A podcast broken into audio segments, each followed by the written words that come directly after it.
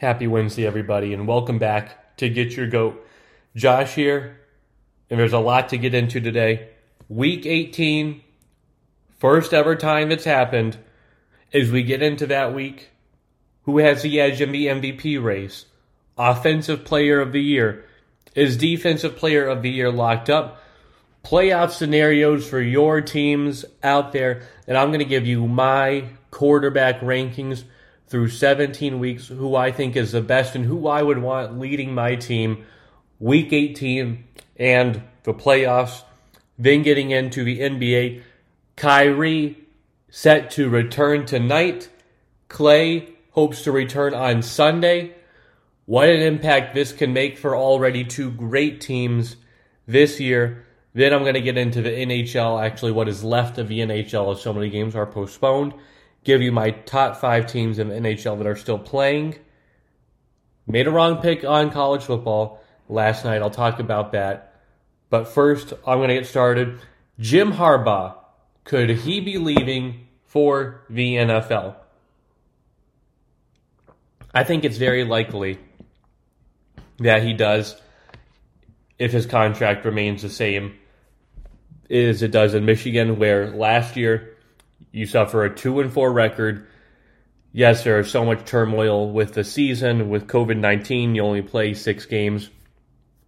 You didn't look good in any of those 6 games. So you take a dramatic pay cut. Half your salary is cut. A lot of it's turned into bonus and incentives, which a lot of you got this year since you made it to the college football playoff. You beat Ohio State. You won your division. So that looks great. Now with this turnaround, now the NFL, it's interested. You've got teams out there like the Las Vegas Raiders that might need a coach, the Minnesota Vikings, the Chicago Bears. And I think Jim Harbaugh has a hot market. We saw Urban Meyer this past year make the leap from college to the NFL, and it was an utter disaster. Just abysmal. Couldn't get any worse for Urban Meyer. His plan did not fit. His mold from college to the NFL did not mesh. His style did not work well. And because of that, he didn't even last a full NFL season. It's hard to make the jump to college. Urban Meyer can attest to that. Nick Saban can attest to that with his little Miami Dolphin snafu. Matt Rule, the coach for the Carolina Panthers, had one good season at Baylor. One good season. Carolina Panthers took a big risk, and he has not been good with the Carolina Panthers, to say the least. But who has had success? Jim Harbaugh. He has had success. Good college coach. Took a terrible San Diego team that had no scholarships. Turned them into an 11-win team. Same thing to Stanford. Had Andrew Luck, Toby Gerhart, all those guys at Stanford, turned them into an 11-12 win team. Then he goes to San Francisco, where San Francisco, a great storied franchise of the 90s, laughing stock of the league in the 2000s that could barely win any games. Jim Harbaugh takes him to 3 straight NFC championship games and loses a Super Bowl in the middle of those 3 years. First year, lost in overtime to the New York Giants because they had no punt returner, muffed it twice. Third year, Richard Sherman with one of the greatest defensive plays in football of all time with the bat, just because of how clutch it was the moment. And of course, the epic post-game rant to Aaron Andrews about Michael Crabtree. And he goes back to college. Has a 10-win season right away. Wins 10 games like 5 times in his 7 years there. This year, beat Ohio State. Went to the college football playoff, which only 2 other teams have done in the Big Ten. Ohio State has gone there a couple times. They won it in its inauguration. And Michigan State had one appearance and got slaughtered by Alabama 38-0. So I definitely think Jim Harbaugh is a coach that can go back in. You look at his track record. You look that he's done it in the NFL before with the Niners, how quick it is. I think he can turn a team around. And I don't think he's going to go to a team that's suffering like the Jaguars. He's not going to set himself up for that. He wants to go to a team, I believe, like the Raiders, depending, I know they have their interim coach right now, who can make the playoffs this Sunday if they beat the Chargers. I think that'll be a very telling game for the Las Vegas Raiders and how they move forward with their coaching decisions moving forward. But you at least got to like the offense. Derek Carr, Josh Jacobs, Hunter Renfro, Darren Waller. You go out and draft another wide receiver to replace Henry Ruggs. The offensive line, I think, is average, maybe a little bit above average. Defense can use some help, but you can draft, and I think Jim Harbaugh, at least with the offense, will be in a good spot. Another team I look at, the Minnesota Vikings. To me, they're a quarterback away and a coach away from Super Bowl contention. They got Adam Thielen. They got Justin Jefferson. They got Dalvin Cook. On defense, they got Harrison Smith, Kendricks, Tomlinson. They've got some players there. Need some help with the cornerback situation, but I think you go to a good one. The Bears are a little iffy. Yes, you've got Justin Fields, who I think is a tremendous quarterback. You've got Allen Robinson. I expect him to leave in the offseason. But you've got Darnell Mooney, Cole Kmet. You'll need help on the offensive line and defensive side of the ball. So maybe that job's a little less attractive than the Raiders in the Vikings. But I sure think he can make a wave in the NFL. But it's all going to come down to Michigan. To me, I think it's in Michigan's hands. Last week, Jim Harbaugh said, I'd coach Michigan for free. It doesn't look that way now.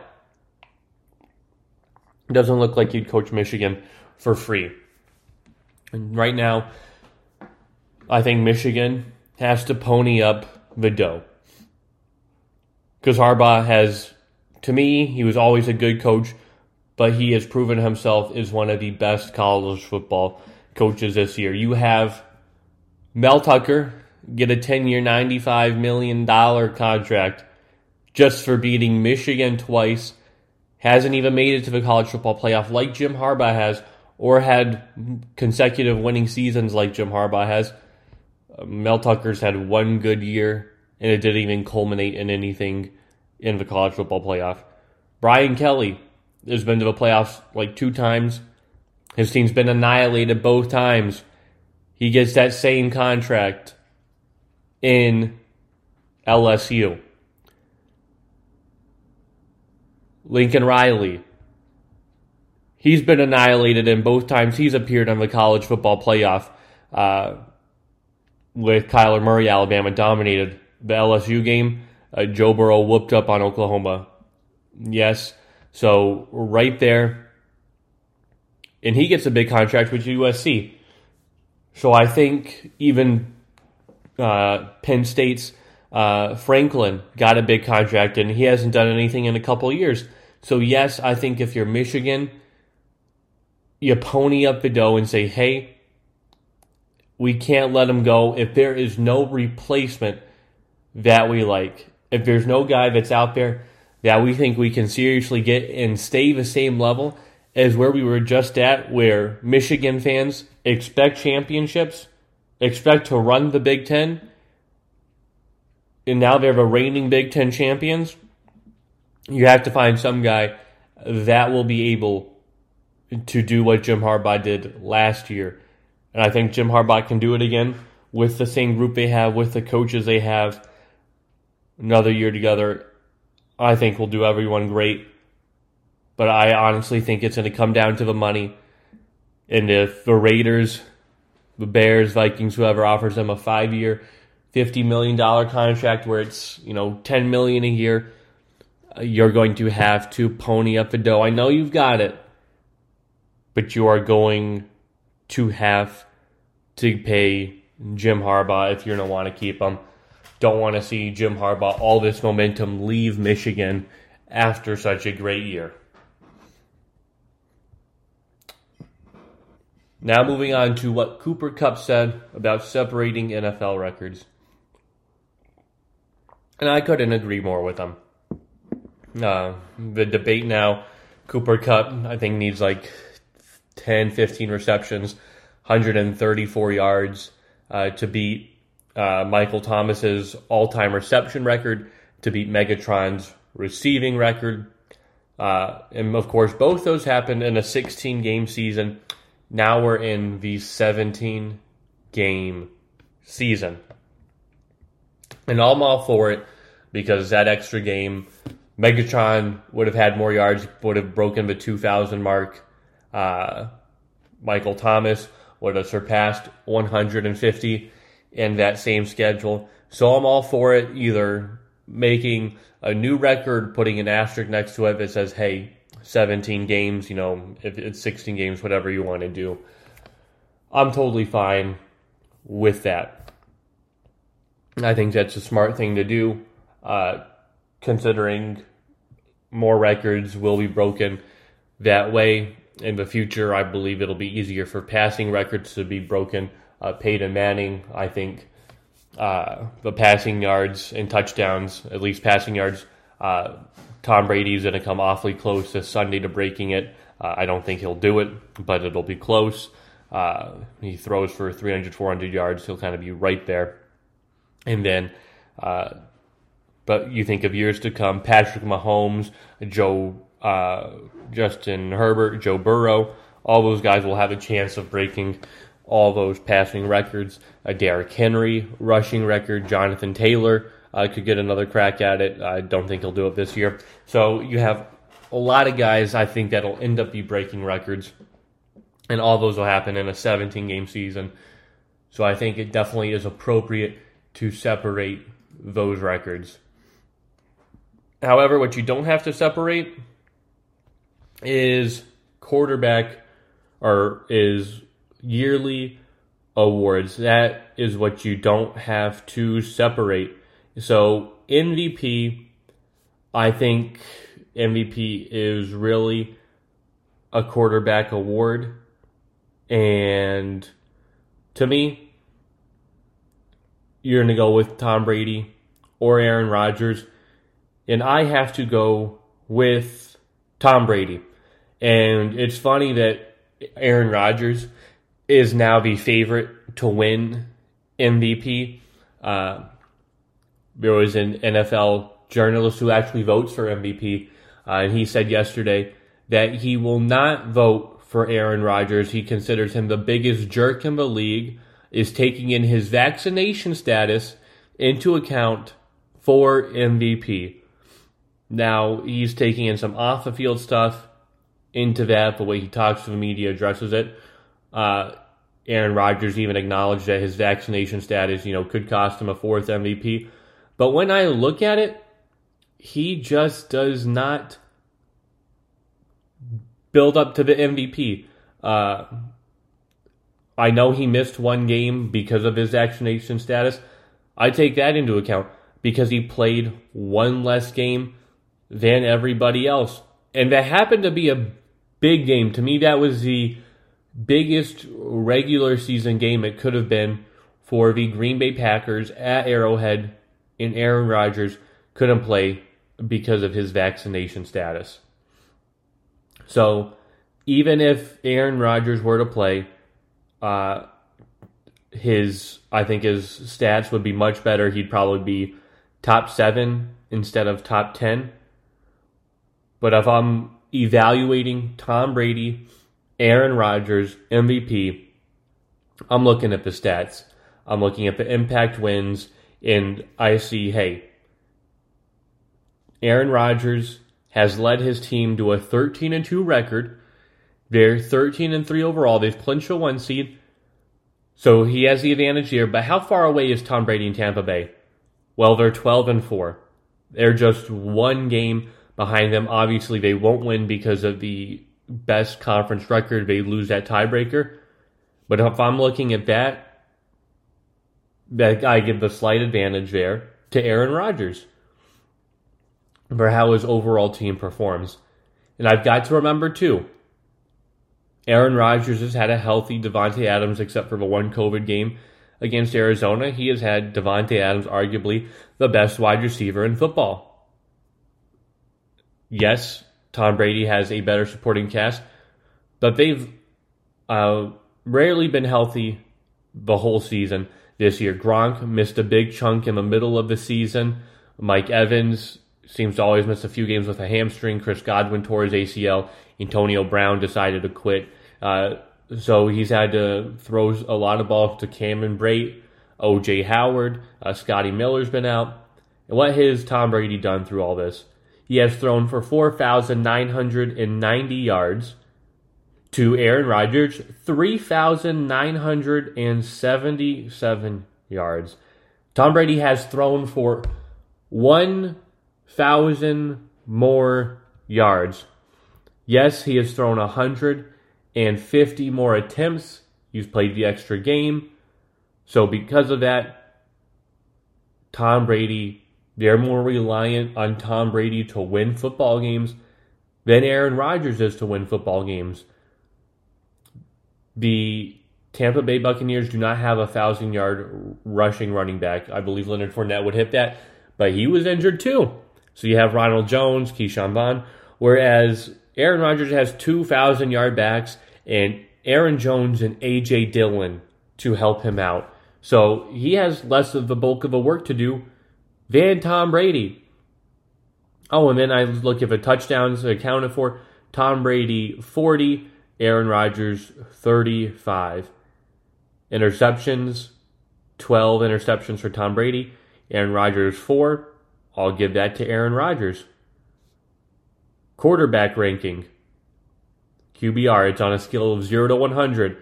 Aaron Rodgers is first in the league at 67.8.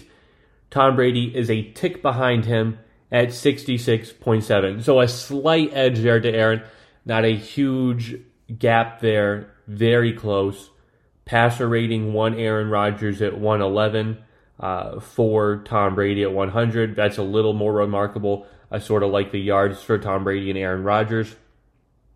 Then I look at the completion percentage as well. Aaron Rodgers at 68.6. Tom Brady, 2 ticks behind him at 66.9. So now things are looking tied. I'm going to give the wins, the rating to Aaron Rodgers. I'm going to give the yards, touchdowns, you know, how much the team needs you due to the pass attempts. I'm going to give to Tom Brady. Now, there's also another thing I like to take into consideration a lot. That is Pro Football Focus ranking. They rank, and analyze every single player, every single snap of every single game. It's not just the highlights, not just the big throws. It's every single thing that he does, whether it's the smart move on a check down or scrambling for 10 yards. It takes into consideration all of that. Tom Brady is number 2. Aaron Rodgers is not 1.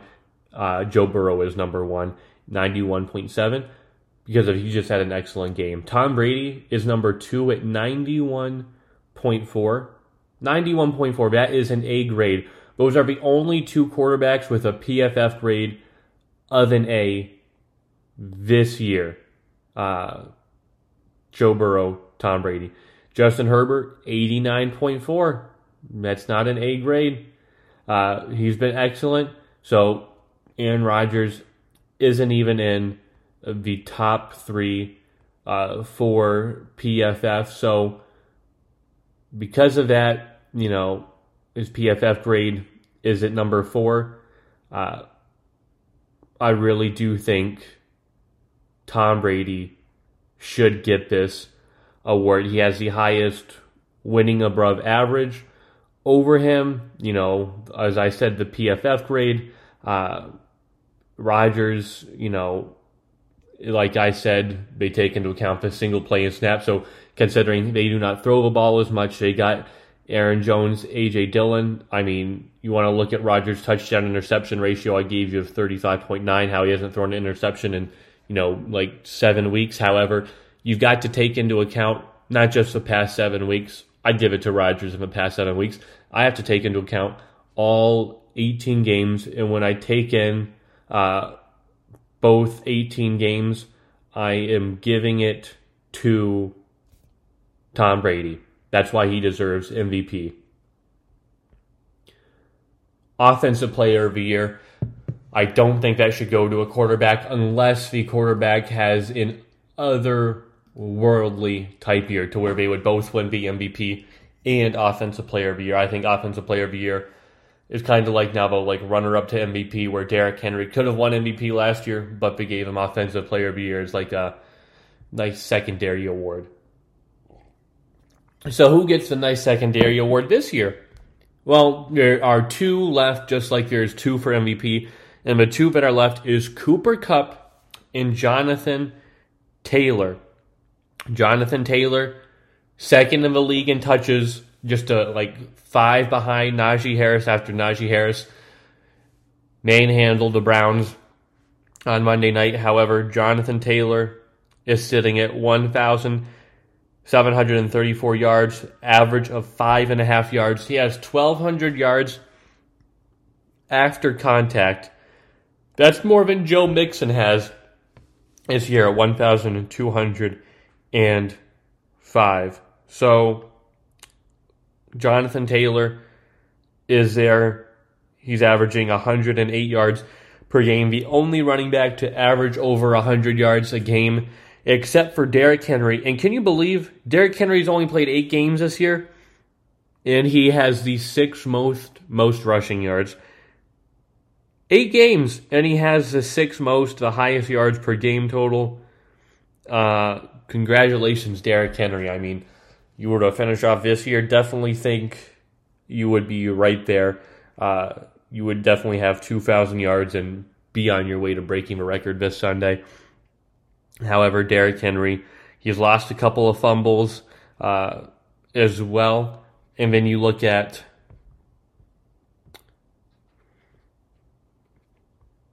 Cooper Kupp. Cooper Kupp, just absurd number of targets. 184 most targeted wide receiver in football. Has 138 receptions. Most receptions in football. Yards, 1,829. Of course, that's more than Jonathan Taylor has rushing. And as I said, close to breaking Megatron's record. Not the highest average. It's only 13.3 yards. You've got guys like Debo, Jamar Chase, higher average than him. However, yards per game, he's at 114.3. Just absurd. No fumbles lost either. Yards after catch, Yak, 806. Most in the NFL. Because of this, I have to give the award to Cooper Kupp right now, Offensive Player of the Year.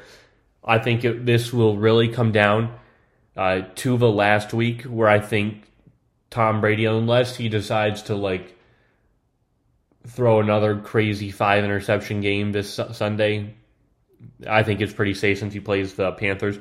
Whereas Jonathan Taylor can certainly go off against the Jags. But Cooper Kupp, big game against the Niners. They struggled with him. He sort of steps up. And I definitely think Cooper Kupp can break some records and secure the Offensive Player of the Year. I think he deserves it. What him and Stafford have done as a tandem this year is as great as I've seen, Aaron Rodgers and Devontae Adams do. That is just a really special connection. I like Cooper Kupp to win the award. Now, what about Defensive Player of the Year? Well, that's already good. That's already decided on, I believe. Aaron Donald, is always a force. He's got 12.5 sacks, 77 total tackles. But I think it's going to TJ Watt this year, who's finished, runner-up or in third place the last few years. It's finally his time. He just had that crazy 4-sack performance. He's at 21.5, 59 tackles, 20 tackles for loss. Again, that's more than Aaron Donald, both sacks and tackles for loss. Aaron Donald's very disruptive, working inside. But T.J. Watt is the real deal. 4 forced fumbles, 3 fumble recoveries. I mean, T.J. Watt's been on another level this year as outside linebacker. It's easier, I believe, to be an outside linebacker and work the edge than it is to be Aaron Donald lined up as a D tackle right there in the middle or defensive end, but Aaron Donald still makes it work. However, TJ Watt, and there's been so many good defensive players, Robert Quinn for the Chicago Bears, break the Chicago sack record at 18. Myles Garrett's been doing really well, playing through injury the past few weeks.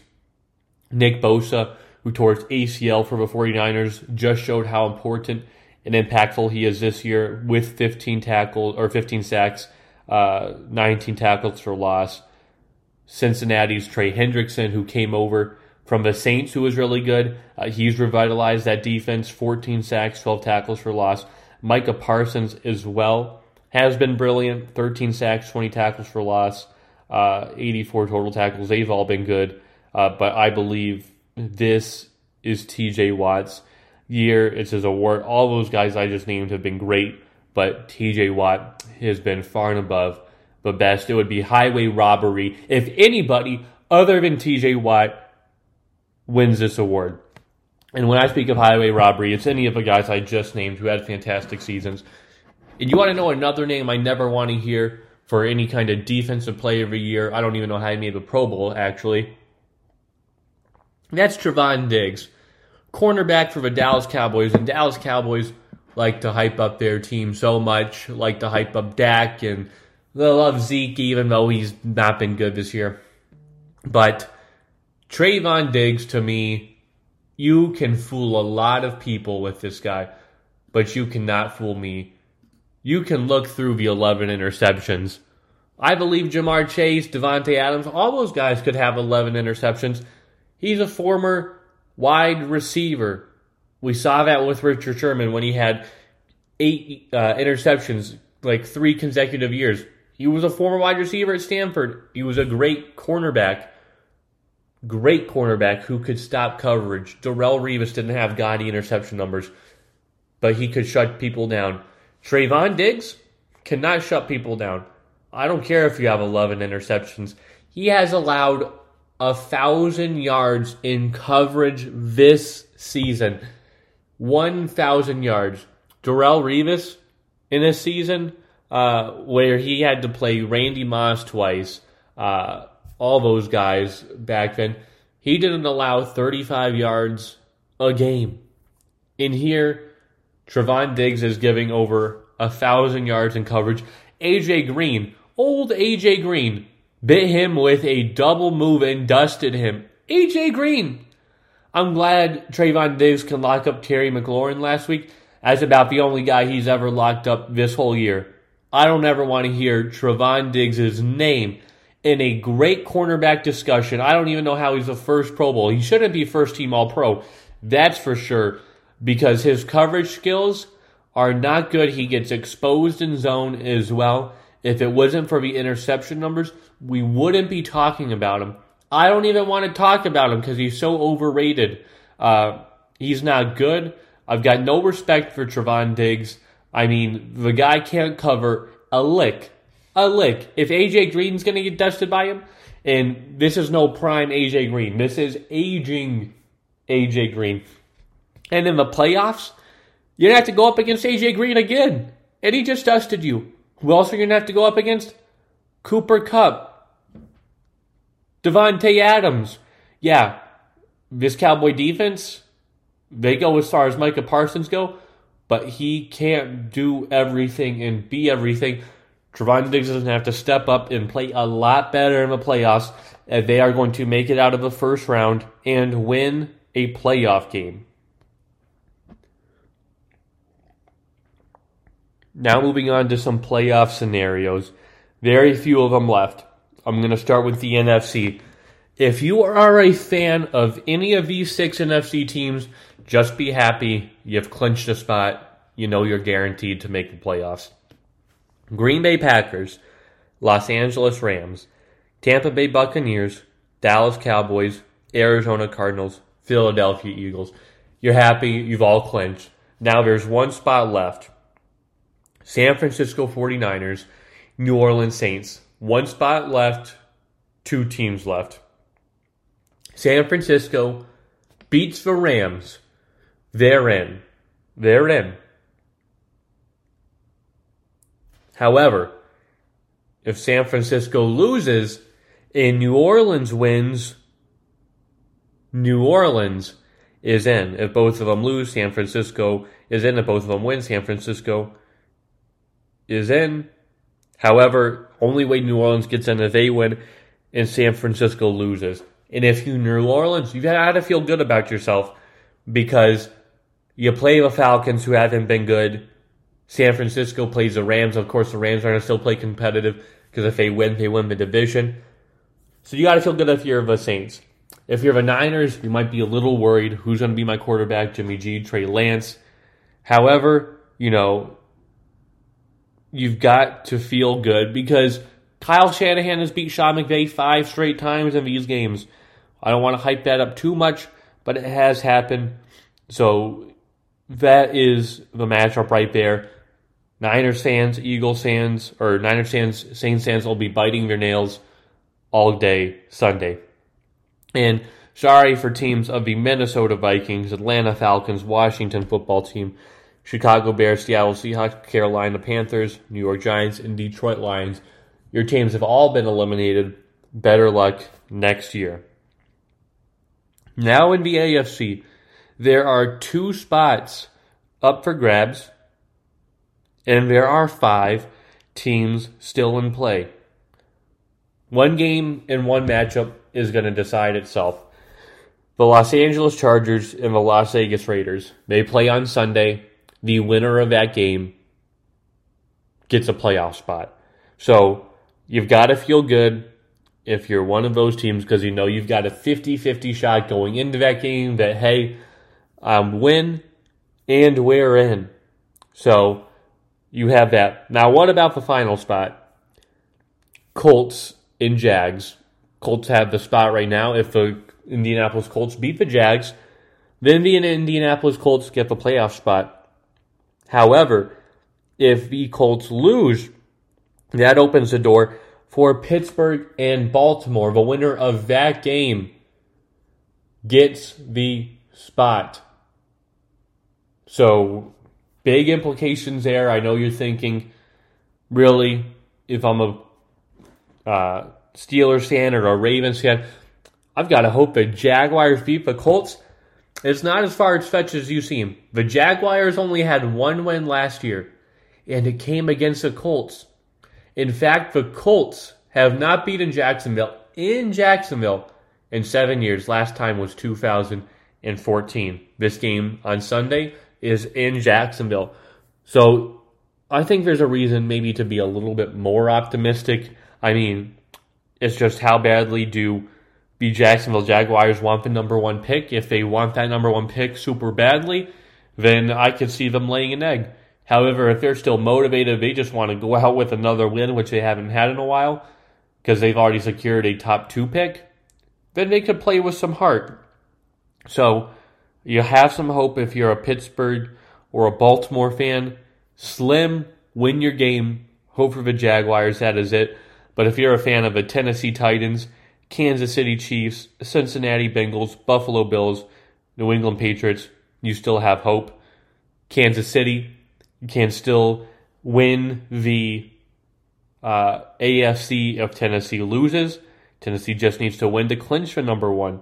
Cincinnati can clinch the 1 seed if Tennessee loses, Kansas City loses. Buffalo can't clinch the 1 seed, but they can clinch the division if they win. New England can clinch the division if they win. Buffalo loses. New England can still clinch the 1 seed if Tennessee, Kansas City, and Cincinnati all lose. So definitely to me a lot more chaos can happen in the AFC than the NFC, but it is still possible in the last week of the season, week 18. Now I'm going to rank my top 5 quarterbacks so far this year. Number 5, Joe Burrow. Joe Burrow has been fantastic this year. Over 4,500 yards. He's 5th in yards. He's thrown 34 touchdowns. 14 interceptions is a bit high for me, but he has a very high completion percentage at 70.4, a passer rating of number 2 at 108.3, the number 1 Pro Football Focus grade. So Joe Burrow is right there, just outdueled Patrick Mahomes this weekend. He has been great this year. Through 17 weeks, he's one of the top quarterbacks and is a quarterback I would want in a Week 18 and the playoffs. Number 4, Matthew Stafford. Matthew Stafford, another quarterback that has ascended, was my MVP preseason pick, is going to come up just short because of his high interception total of 15, which happens to be tied for the most this year. He's also thrown 4 pick sixes, which hurt. But if you want to turn a blind eye to that, he has a higher passer rating than Tom Brady at 103. His QBR is respectable at 63. Completion percentage also is good at 67. Second most passing yards at 4,648. Second most touchdowns at 38. He has ascended in Sean McVay's offense, where the spotlight has been put on him. And he has delivered in a large part due to him. And you got to think Megatron broke the receiving record. Matthew Stafford is his quarterback. Cooper Kupp is about to do the same. Matthew Stafford is his quarterback. Different numerators, same denominator, and Matthew Stafford. Number 3, Patrick Mahomes. Is it as good as the past couple years, Patrick Mahomes? No, but Patrick Mahomes is still Patrick Mahomes. 6 in passing yards, 4,500, a 66 completion percentage. He's thrown 35 touchdowns. QBR a little low in passer rating, but it's Patrick Mahomes. I still see him make big plays, play after play. The games against the Raiders, even Sunday, I thought he played really well against the Bengals, even though the result didn't turn out his way. Patrick Mahomes is still a quarterback I fear and can turn on the switch at any moment. Now, I think number 2 and number 1 are quite obvious considering this year. In the case I made for MVP, number 2 is Aaron Rodgers. You just heard my spiel about Aaron Rodgers, how close he is to MVP, all the stats I gave on him. Number 1, of course, is Tom Brady. Those are my top 2. Tom Brady is definitely a guy I want in the playoffs Week 18 as he looks to eclipse 5,000 passing yards. Same with Aaron Rodgers. Aaron Rodgers at Lambeau Field this year broke Brett Favre's record. Tom Brady's the only person to throw for 600 passing touchdowns. Every passing record is going to go down, you know, career-wise with Tom Brady. It's brilliant to see as long as wins as well. Those are the quarterbacks I want. Those are my top 5 quarterbacks this year through 17 weeks and who I would want coming into the playoffs. Joe Burrow, Matthew Stafford, Patrick Mahomes, Aaron Rodgers, and Tom Brady. Now, moving on to the NBA. Yesterday, I was right on both my picks. I was right. The first one was the Pacers and the Knicks. The Knicks won by 10, 104-94. RJ Barrett, 32 points. Julius Randle, a double-double of 30 points, 16 rebounds. I mean, congratulations to the Knicks. I'm happy they won. Both three-point shooting was abysmal, 23% for the Pacers, 21%. For the Knicks, however, from the field, the Knicks were better at almost 50%. They were the better team. You know, they were hot shooting from three early in the year when they were one of the better teams. They have cooled off extremely from three. They definitely have to have, you know, hit a better, higher mark if they are to get back to where they were last year and get, you know, into the playoffs. I was also right on the Lakers, on the Kings. I was nervous. And I was nervous for good measure. It was close most of the game. LeBron has been nothing but the best player in the planet the past couple of weeks. He's been fantastic. He had 17 points heading into the fourth and scored 14 points in the fourth quarter to get to 31. He also had 2 clutch threes late in the game Wasn't a great three-point performance, 3 of 10, but those two big ones near the end of the fourth quarter were big. Russell Westbrook didn't have one turnover. Not one. Breaks the longest streak ever held by him at like 407 games, but no turnover. Lakers can win games, you know, not the greatest defensive team, but they can win games even if their defense remains suspect, but they score a lot of points on offense, and they don't turn the ball over. That is what I want to see from the Los Angeles Lakers. That was a great win. LeBron talking trash to the bench. I know people can say the Kings aren't a great team. They aren't, but these are just little wins for the Lakers. Moving up, they've won 3 in a row. They need that sort of confidence moving forward. I think it's a great win for them. Other news as well, Memphis Grizzlies came back and beat the Cleveland Cavs down. Great fourth quarter comeback by Ja Morant and the Memphis Grizzlies. But tonight, Kyrie Irving makes his return against the Pacers. We're going to see a lot is Kyrie Irving in form. You know, Kevin Durant's in midseason MVP-like form. James Harden is slowly getting there. How does this affect the chemistry between these two, between the players here? Does it make them a better team? Does it keep them the same? Or does it make them a little worse? I don't think those answers will be found out tonight, but we'll have a general good indication. I expect some rust for sure on the part of Kyrie Irving, but it'll be interesting to see him make his return. Again, a lowly opponent in the Indianapolis Pacers, but the Nets kind of been sliding recently. They've lost, 4 out of their last 10. They're 6-4. They lost 3 in a row. So I think getting Kyrie back right now is at a good point in this time for this team, only if he plays away games. Klay Thompson is also coming back. Not tonight. They're hoping for a Sunday return. How does this help the team? Well, it makes them more dangerous. You have to remember this. Klay Thompson, is an average defender. So I think the defense will stay about the same. And I also look at this where people are like, well, it disrupts the chemistry. But the thing I like about Klay, he doesn't need the ball. He doesn't dribble. He doesn't handle. He's a catch and shoot, and he's the best at it. One of the best three-point shooters of all time. So I really don't see it as disrupting the chemistry much since Jordan Poole has the ball in his hands more. Andrew Wiggins, surprisingly, of course, Steph Curry, even Draymond Green.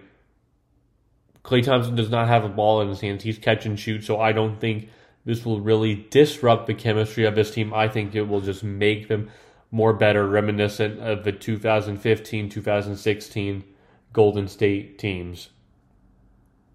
Which brings me to one of my picks tonight. The Warriors and the Mavericks. I've got to go with the Warriors.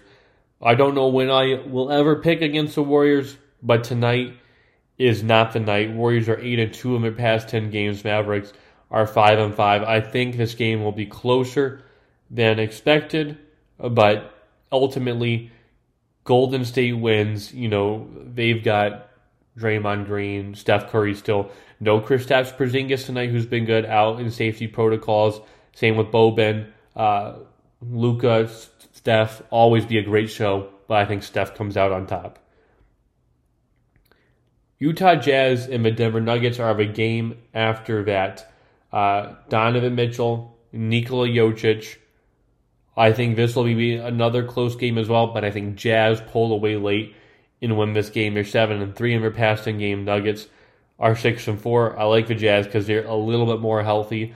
I know Hassan Whiteside's still out with a concussion, but they're a lot more healthy than the Denver Nuggets. No Jeff Green, and then still, the loss of some of their players have severely hurt the Nuggets. Jamal Murray, Michael Porter Jr. A lot of that is hard to overcome for even the great Nikola Jokic, but it'll be a great matchup. Regular season Rudy and Nikola Jokic be a fantastic matchup. I expect Jokic to get the better. However, they got Mike Conley and Donovan Mitchell to score a lot more points than they'll let in. Now going to the NHL.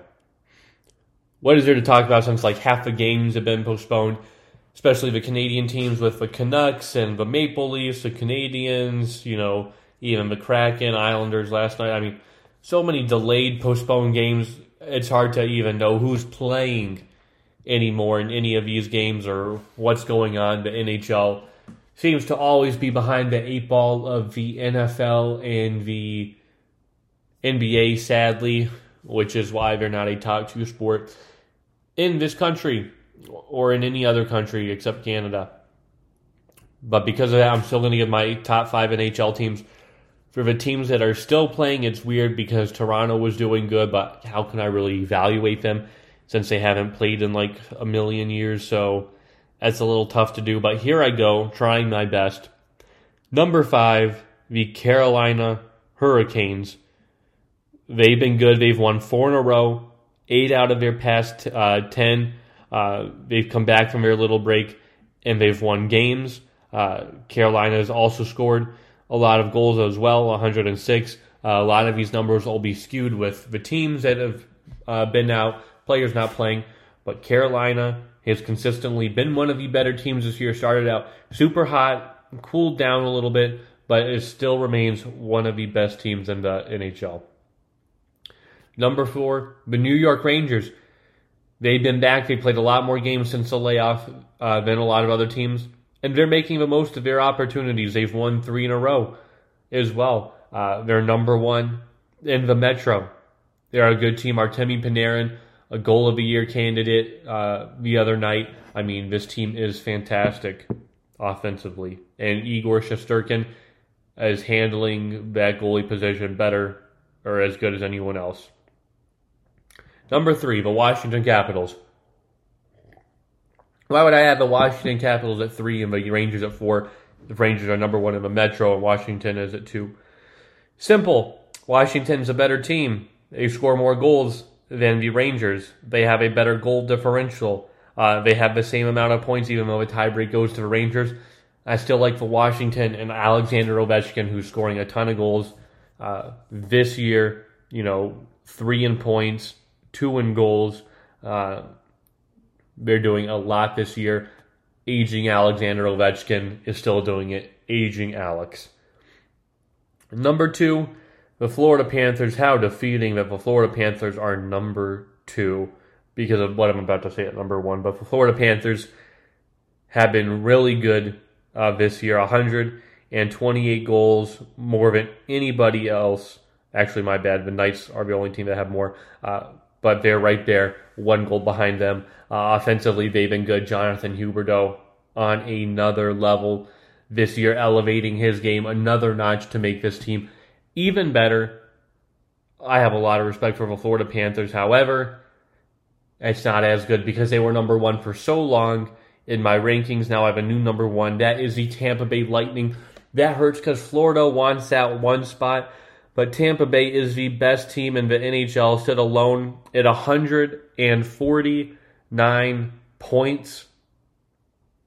Or, my bad, just 49 points. I don't know why I put the one in front of there. They're a great team, and they've weathered the losses of Nikita Kucherov and Gord and Point. All those guys, all gone, and they're still winning games. It's very frustrating. That they're doing this. I don't think they'll win three in a row, but it is frustrating to see Tampa Bay in this, and I don't think any team is more frustrated than the Florida Panthers. But I'm going to pick one game tonight. That is the Blues Penguins, which happens to be on TNT, and as a Penguins fan, I am picking the Penguins, not just because I'm a fan, I know I said that, but because I think they are the better team. St. Louis just had that big win against the Wild Winter Classic. However, my Pittsburgh team has a 8-game winning streak. They came back, looked good. Casey DeSmith, a little shaky. But they scored 8 goals against the Sharks. I expect Tristan Jarry to be back in net this game. Penguins have been really hot. They've handled the losses of Jason Zucker. Kapanen and Carter both out with COVID. And they've been great. Tristan Jarry has been good. Gensel, Sidney Crosby leading the offensive attack. You know, I know Vladimir Tarasenko, you know, has been really good. Even Barbashev, I think this will be a tremendous game in a matchup. You know, we rarely see the West versus the East, but we get it tonight. Penguins are at home, looking for a fifth straight home win. I think they get it. I like the Penguins to win this game. Now wrapping up with just some final thoughts from college football. I was really wrong about my pick last night of LSU and Kansas State. Kansas State blew them out of the water, 42-20. Deuce Vaughn with a four-touchdown performance, 146 yards. Thompson threw for 259 yards and 3 touchdowns. This LSU defense, it was so bad, it was so poor. They were missing tackles left and right, big play after big play. But Kansas State was up 42-7 in the fourth quarter before LSU scored a measly 13 points. Hats off to Kansas State for capping off the year with a big win against LSU. Now LSU can go into full Brian Kelly mode and prepare for the 2022 season. Then a couple of announcements, big announcements. David Ojabo officially declared for the draft, who was Mel Kiper's #1 outside linebacker. Love David Ojabo, Michigan guy, a tremendous this year. Expected him to leave. Now that that's official, that's just another guy to replace Iowa Ojabo, the best in a high draft pick and a successful NFL career. And then Cincinnati cornerback Sauce Gardner, who has not allowed a touchdown at all in college, declaring for the draft, one of the best defensive backs in college football. I think he'll be a #1 pick as well. Allowed a passer rating of 26.1. Another key guy that Cincinnati will have to replace this year. But now, like I said, there is one more bowl game left. That is the national championship, Georgia-Alabama. I'll discuss that later. But that is the only game left. And can I say that Georgia is somehow the favorite? And they were the favorite last time, and look what happened. It'll be an interesting rematch. Next time we'll talk. I'll break that all down. Until then, who do you think's going to win MVP? Tom Brady? Aaron Rodgers? Or do you got a third? I'll talk to you guys soon. Bye, everybody.